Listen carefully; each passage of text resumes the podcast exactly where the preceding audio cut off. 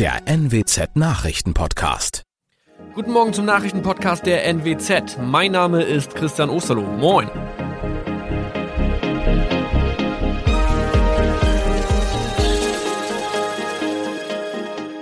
Und das sind unsere regionalen Nachrichten am Morgen.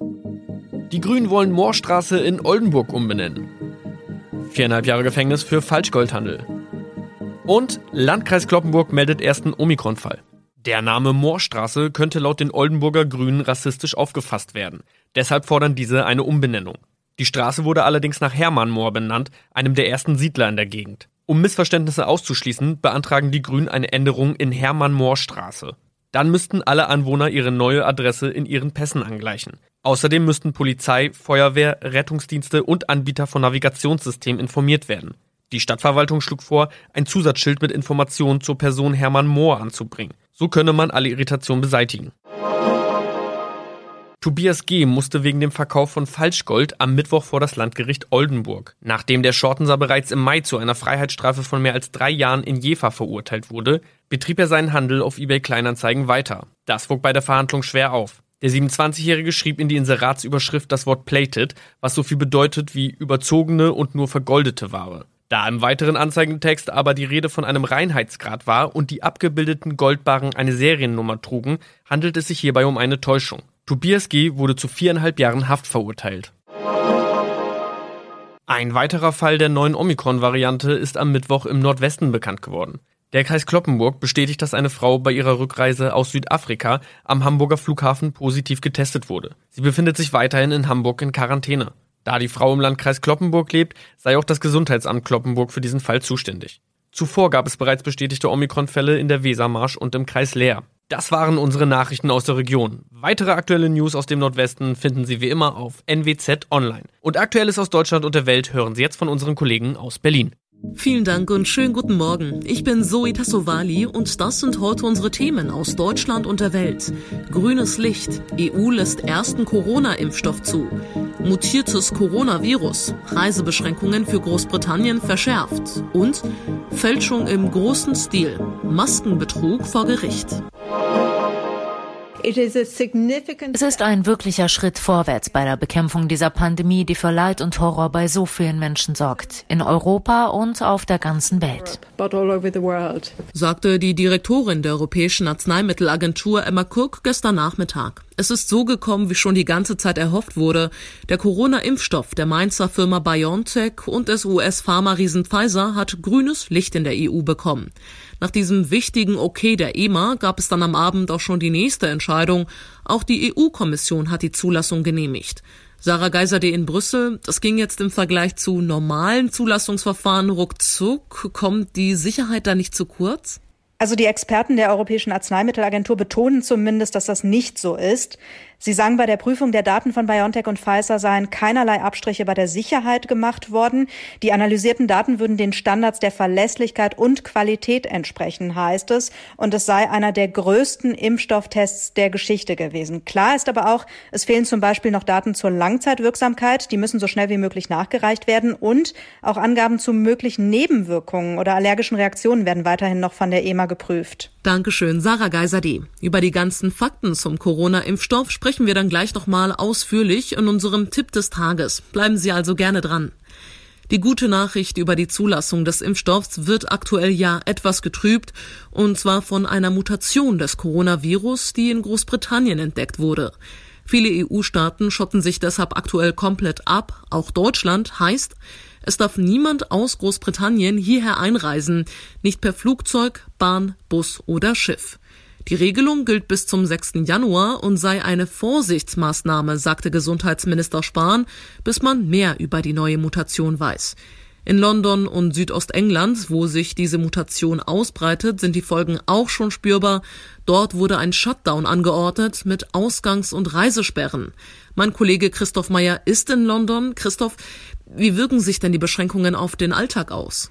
Ja, die Stimmung in Großbritannien ist alles andere als gut. Gerade hat man sich noch auf die Schulter geklopft wegen der schnellen Zulassung des Impfstoffs von BioNTech und Pfizer und nun wird das Land vom Rest der Welt quasi abgeschnitten.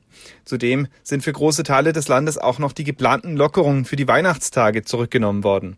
Das hatte Premierminister Boris Johnson zwar vor Tagen noch als inhuman bezeichnet, aber jetzt musste er eine Kehrtwende hinlegen. Ja, das ist verständlich. Aber wie ist denn aktuell die Situation an den Grenzen? Angeblich konnten die Staus auf den Straßen zum Hafen in Dover und dem Eurotunnel recht deutlich reduziert werden im Laufe des Tages.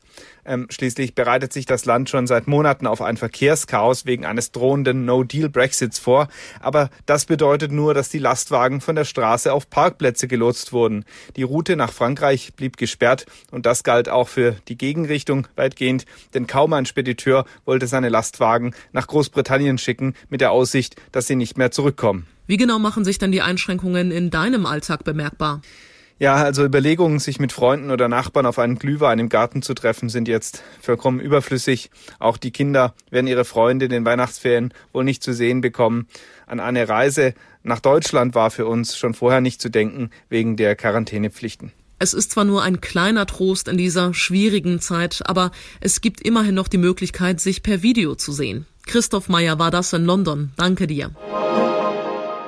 Und wir wollen auch noch mal kurz in die USA schauen und über die Lage dort sprechen, und zwar mit meinem Kollegen Sören Gies. Sören, wie ist der Stand der Dinge? Alles andere als rosig. Es wird jetzt etwas zahlenlastig. Wir liegen landesweit bei über 18 Millionen Fällen und über 319.000 Toten.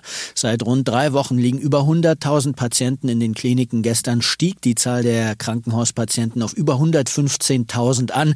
Da dürfte es kaum verwundern, dass mancherorts, also wie zum Beispiel hier bei mir in Südkalifornien, die Kapazitätsgrenzen erreicht sind und Patienten inzwischen in Zelten behandelt werden müssen. Bei euch wird zumindest schon seit über einer Woche geimpft. Es gab eine Notfallzulassung. Erst gestern Abend waren ja dann der künftige US-Präsident Joe Biden und die künftige First Lady Jill Biden dran. Das Ganze ist vor laufenden Kameras passiert. Wie lief das denn ab? Für amerikanische Verhältnisse bemerkenswert unspektakulär. Da wurde keine große Show veranstaltet. Er hat sich hingesetzt, den Oberarm freigemacht und sich die Injektion verabreichen lassen. Fertig. Aber natürlich war viel Presse dabei und Biden hat dann auch gleich die Gelegenheit genutzt, alle Amerikaner aufzurufen, sich sobald das möglich ist, auch impfen zu lassen. Aber bis dahin weiter Masken zu tragen, Abstand zu halten und auch über die Feiertage nicht unnötig zu reisen. Ich glaube, man merkt, dass viele Politiker und auch Ärzte Vertrauen für diesen neuen Impfstoff schaffen wollen. Dankeschön an Sören Gies in den USA. Es wird in dieser Zeit nicht nur bei den Corona-Soforthilfen betrogen, Kriminelle versuchen auch mit ungeeigneten und gefälschten Atemmasken Geld zu verdienen.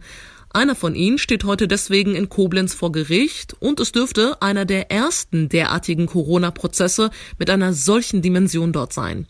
Der Mann hat wohl mit zwei Komplizen Kaufverträge abgeschlossen. Es ging konkret um die Lieferung von FFP2-Masken an eine überregionale Supermarktkette und das für mehr als drei Millionen Euro. Es gibt immer wieder Kriminelle, die versuchen, aus einer Krise Kapital zu schlagen. So scheinbar auch in diesem Fall. Dem Angeklagten wird vorgeworfen, mangelhafte Atemschutzmasken und gefälschte Zertifikate verkauft zu haben. Die Mund-Nasen-Bedeckungen, die als FFP2-Masken angeboten wurden, entsprachen laut Staatsanwaltschaft Koblenz allerdings nicht den Standards. Trotzdem wurden diese Masken unter anderem an einen Supermarkt in Koblenz geliefert. Auch Krankenhäuser und Pflegeheime sollen unter den potenziellen Käufern gewesen sein. Jasmin Becker, Redaktion.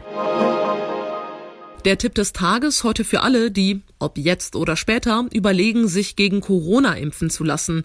Viele sind noch verunsichert und wissen gar nicht, ob sie sich überhaupt impfen lassen.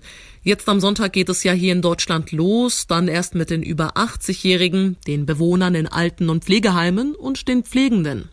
Ich habe schon am Anfang des Podcasts gesagt, wir wollen an der Stelle kurz über ein paar Fakten sprechen, unter anderem darüber, dass es bei diesem Impfstoff von BioNTech eine Besonderheit gibt. Kollege Thomas Bremser, welche ist das? Ja, das Besondere an diesem sogenannten mRNA-Impfstoff ist, es wird nicht das Virus in den Körper gespritzt, sondern nur der Bauplan, quasi ein Schnipsel Virusgen. Und mit diesem Bauplan stellt unser Körper selbst Millionen von Virusproteinen her, die dann als fremd erkannt werden und sich so Antikörper bilden. Das ist quasi die IKEA-Variante einer Impfung. Ich bekomme nicht den aufgebauten Schrank, sondern muss den erst selbst aufbauen. Übrigens, an solchen Impfstoffen wird schon seit mehr als zehn Jahren geforscht, also Neuland ist das nicht. Und trotzdem haben einige Sorgen, weil sie nicht wissen, ob dieser Impfstoff was mit meinen Gen zum Beispiel macht. Ja, die befürchten, dass dieses Virusgen Einfluss haben könnte auf unsere Gene. Aus wissenschaftlicher Sicht geht das aus mehreren Gründen nicht. Denn die Erbinformation des Virus besteht aus RNA, unsere Erbinformation aus DNA. Die können sich nicht gegenseitig beim anderen einnisten.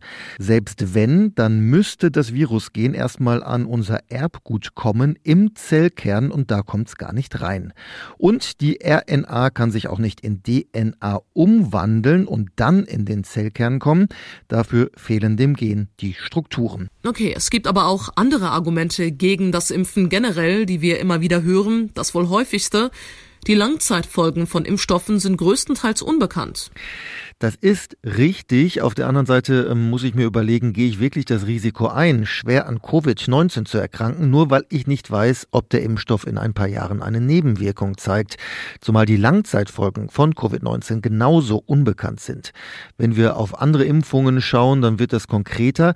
Das Risiko, dass ein Kind eine Gehirnentzündung bekommt nach einer Impfung gegen die Masern, liegt bei 1 zu einer Million. Wenn es sich nicht impfen lässt, liegt das Risiko bei 1 zu 1000. Was könnten denn die Nebenwirkungen sein von Impfungen und wie schlimm sind die?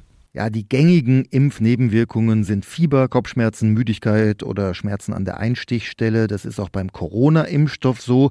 Bei den weltweiten Testungen bislang waren diese Nebenwirkungen aber eher schwach. Über 50-Jährige haben den Impfstoff besser vertragen als Jüngere. Es gibt auch Fälle von starken allergischen Reaktionen. Die Geimpften hatten die aber schon vorher gezeigt, in den meisten Fällen, und hatten immer ein Notfallset parat. Also das beunruhigt Experten erstmal nicht, wird aber natürlich weiter untersucht. Dankeschön, Thomas Bremser, für die Fakten zu diesem neuen Impfstoff. Also am Ende wird jeder von uns selbst eine Entscheidung treffen müssen, ob er oder sie sich impfen lassen möchte oder eben nicht.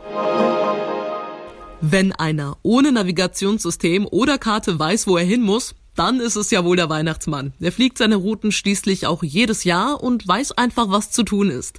Bei einem Probeflug hat sich der Weihnachtsmann jetzt aber mächtig verflogen. In Sacramento in Kalifornien ist ein als Santa Claus verkleideter Mann in einem Gleitsegler in Stromleitungen hängen geblieben. Die gute Nachricht, ihm ist nichts passiert, er konnte unverletzt gerettet werden.